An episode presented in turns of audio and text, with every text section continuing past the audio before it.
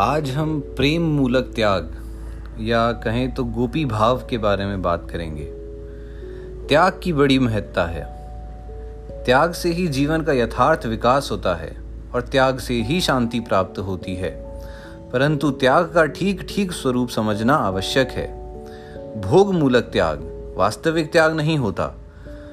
अतः प्रेम मूलक त्याग ही त्याग होता है। प्रेम मूलक त्याग में क्या बातें होती हैं? इसमें त्याग के अभिमान का अभाव होता है। त्याग करके किसी पर एहसान न करना, त्याग के द्वारा किसी को कृतज्ञ बनाने का भाव नहीं होता।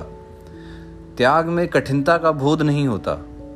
त्याग में सुख का अनुभव होता है, प्रदर्शन का अभाव होता है। त्याग का कोई बदला या फल नहीं चाहते, और त्याग किए बिना सहज ही नहीं रहा जाता। त्याग में महत्व, बोध का अभाव होता है।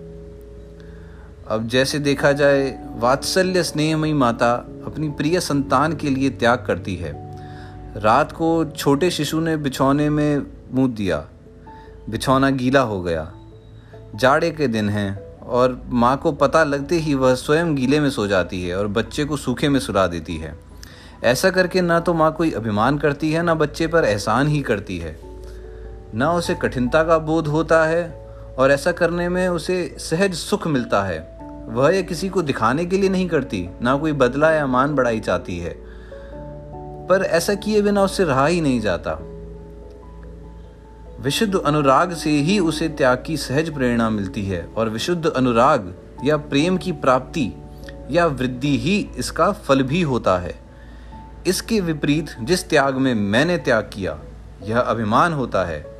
मैंने उसके लिए यह त्याग किया। उसे मेरा एहसान मानना चाहिए, कृतज्ञ होना चाहिए। यह भाव होता है तो उस त्याग में कठिनाई का अनुभव होता है। जो त्याग करना पड़ता है, जिसमें सुख की अनुभूति नहीं होती, जो त्याग दिखावे के लिए होता है, जिसका लोक परलोक में विशेष फल, बदला या मान बढ़ाई की चाह होती है, और जो त्याग किसी कारण से होता है, किसी महत्व बुद्धि से होता है आ, ऐसा नहीं होता जिसके किए बिना चैन ही ना पड़े। ये बातें जिस त्याग में होती हैं वह त्याग न्यूनाधिक भाव से भोग मूलक ही होता है। अब ये त्याग भी कोई बुरा नहीं है परंतु वह भाव के तारतम्य के अनुसार बहुत ही निम्न श्रेणी का होता है। उसे वास्तविक त्याग नहीं कहा जा सकता। ऐसा त्याग भोग प्राप्ति में हेतु होता है। उसमें पद पद पर भोग का अनुसंधान बना रहता है। और भोग न मिलने पर दुख की अनुभूति होती है। ऐसे त्याग पर त्यागी को पश्चाताप भी हो सकता है। यह एक प्रकार का व्यापार होता है। इसमें विशुद्ध प्रेम का अभाव होता है। इसके विपरीत यथार्थ त्याग विशुद्ध प्रेम की विशेष वृद्धि करता है और विशुद्ध प्रेम से त्याग भी विशेष रूप से होता है। और जहाँ विशुद्ध प्रेम उदय हो जाता है, वहाँ त्याग ही जीवन का स्वरूप बन जाता है। स्व की सर्वथा विस्मृति होकर केवल प्रियतम ही रह जाते हैं। उनका सुख ही अपना सुख बन जाता है। फिर वहाँ यदि भोग भी कहीं रहते हैं तो वे त्यागमूलक ही रहते हैं। और यही गोपी भाव है। गोपी किसी स्त्री का नाम नहीं है, जिसमें सर्वथा त्यागपूर्ण प्रेम है, जिसका प्रत्येक विचार, जिसकी प्रत्येक चेष्टा, प्रत्येक क्रिया सहज ही अपने प्रियतम श्री श्याम सुंदर के लिए होती है, वही गोपी है। गोपी का संसार, गोपी के संसार की क्रिया सभी एकमात्र प्रियतम श्री कृष्ण के लिए हैं।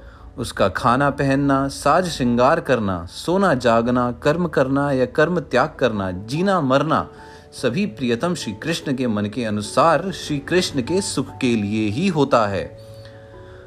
उसके त्याग और भोग दोनों में ही भगवत प्रेम भरा है। जिसमें प्रियतम को सुख, जो प्रियतम को रुचिकार जैसे कि, जैसी प्रियतम की इच्छा, वही प्रेमी का स्वभाव होता है। उसे न किसी त्याग के बाहरी रूप से संबंध है, न भोग से।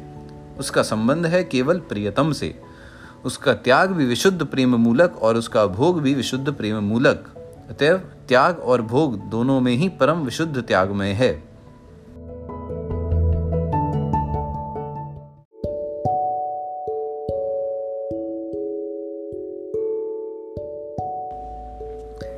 एक उच्च भावमयी नवीन गोपी साधिका ने एक दूसरी गोपी से पूछा कि प्रेम का कैसा रूप होता है? विशुद्ध प्रेम राज्य में भोग त्याग का कैसा भाव होता है? उन परम प्रेयसी गोपियों के कैसे भाव आचरण हैं? तब उसे उस गोपी ने कहा कि हम लोगों को नित्य निकुंजेश्वरी महाभाव रूपा श्री श्याम सुंदर की अंतरात्मा श्री राधिका जी ने जो स्वरूप बतलाया है, वह इस प्रकार है। कि प्रियतम प्राण प्राण, श्री श्याम सुंदर ही हमारे कपड़े गहने हैं। वे ही हमारे भोजन पान हैं। वे श्याम सुंदर ही हमारे घर हैं। सब घर के हैं। श्याम सुंदर ही हमारे ममता और मान हैं। श्याम सुंदर हमारे भोग्य हैं। वे ही हमारे सुंदर भोक्ता हैं, श्याम सुंदर ही करता है और वे ही हमारे कर्म हैं। श्याम सुंदर ही हमारे तन, मन, धन सब कुछ हैं और केवल श्याम सुंदर ही हमारे धर्म हैं। हमारे समस्त धर्म एकमात्र श्याम सुंदर ही में ही आकर समा गए हैं। श्याम सुंदर ही हमारे सब त्याग हैं और वे ही हमारे समस्त भोग हैं। श्याम सुंदर ही हमारे श्वास प्रश्वास प्राण हैं।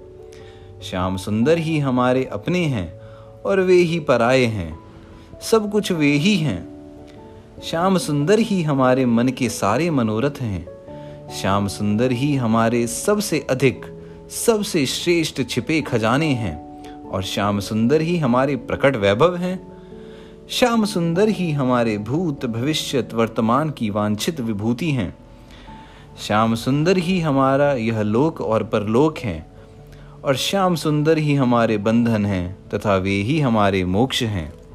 श्याम सुंदर ही हमारी अंतिम और परम गति हैं, एवं श्याम सुंदर ही हमारे सच्चिदानंदमय धाम हैं। श्याम सुंदर की प्रीति, उनकी रुचि और उनका सुख ही हमारा एकमात्र सहज सुंदर रूप है। श्याम सुंदर के सुख के लिए हम लोगों के द्वारा उनके मन के अनुकूल सभी कुछ रहता है। श्याम सुंदर चाहें हमसे पूर्ण त्याग करावें या खूब इंद्रिय भोग करावें। श्याम सुंदर हमें सब प्रकार से स्वस्थ रखें या चाहें तो हमें कठिन कुरोग प्रदान कर दें। श्याम सुंदर कहें तो मन में अत्यंत उत्साह भरकर हम प्राण त्याग दें। अथवा श्याम सुंदर कहें तो हम अमर रहें। उन प्रियतम की चाह पूरी हो बस। श्याम सुंदर चाहें, हमारा अपमान करावें तथा सम्मान करें। बस श्याम सुंदर जिससे सुखी हों, केवल वही हमारा सच्चा मान है। श्याम सुंदर सदा सर्वदा हमसे मिले रहें। एक पल के लिए भी हमारा त्याग ना करें। हम में आसक्त रहें, अथवा वे श्याम सुंदर हमसे कभी भी ना मिले। अपने जीवन को वैराग्य से भरने। बस श्याम सुंदर जैसे सुखी हों, उसी में हमें परम आनंद है। श्याम सुंदर के चित्त से विपरीत हमारे मन में कहीं भी किसी भी आनंद को स्थान नहीं है। श्याम सुंदर के सुख के लिए हमारे जीवन में कभी यदि कोई त्याग होता है तो उसका हमें कभी पता ही नहीं रहता। जो कुछ त्याग होता है, वह श्याम सुंदर के प्रेम से अपने आप ही बिना कठिन बिना किसी भी कठिनाई के, सरलता के साथ सुखमय तथा अभिमान रहित होता है। जब श्याम सुंदर की प्रीति से हृदय पूर्ण है तब कौन कैसा अभिमान करे? जब श्याम सुंदर हमारे जीवन ही बन रहे हैं, तब किस पर कौन एहसान करे? जब श्याम सुंदर का प्रेम रूप फल सर्वथा प्राप्त है, तब फिर कौन सा परम फल अवशेष रह गया है? जब श्याम सुंदर के लिए सब काम सहज ही होते हैं, तब त्याग का कौन सा महत्व शेष बच रहा है? श्याम सुंदर हमारे सब कुछ हैं। और हम सदा केवल श्याम सुंदर के सुख के साधन हैं। वे श्याम सुंदर स्वयं ही हमारे द्वारा सदा सर्वदा अपनी सुख आराधना करवाते रहते हैं। यह है गोपी का स्वरूप। यह भाव जहाँ जिसमें जितना प्रस्फुटित है, उसमें वहाँ उतना ही गोपी भाव का विकास है। जय श्री राधे श्याम।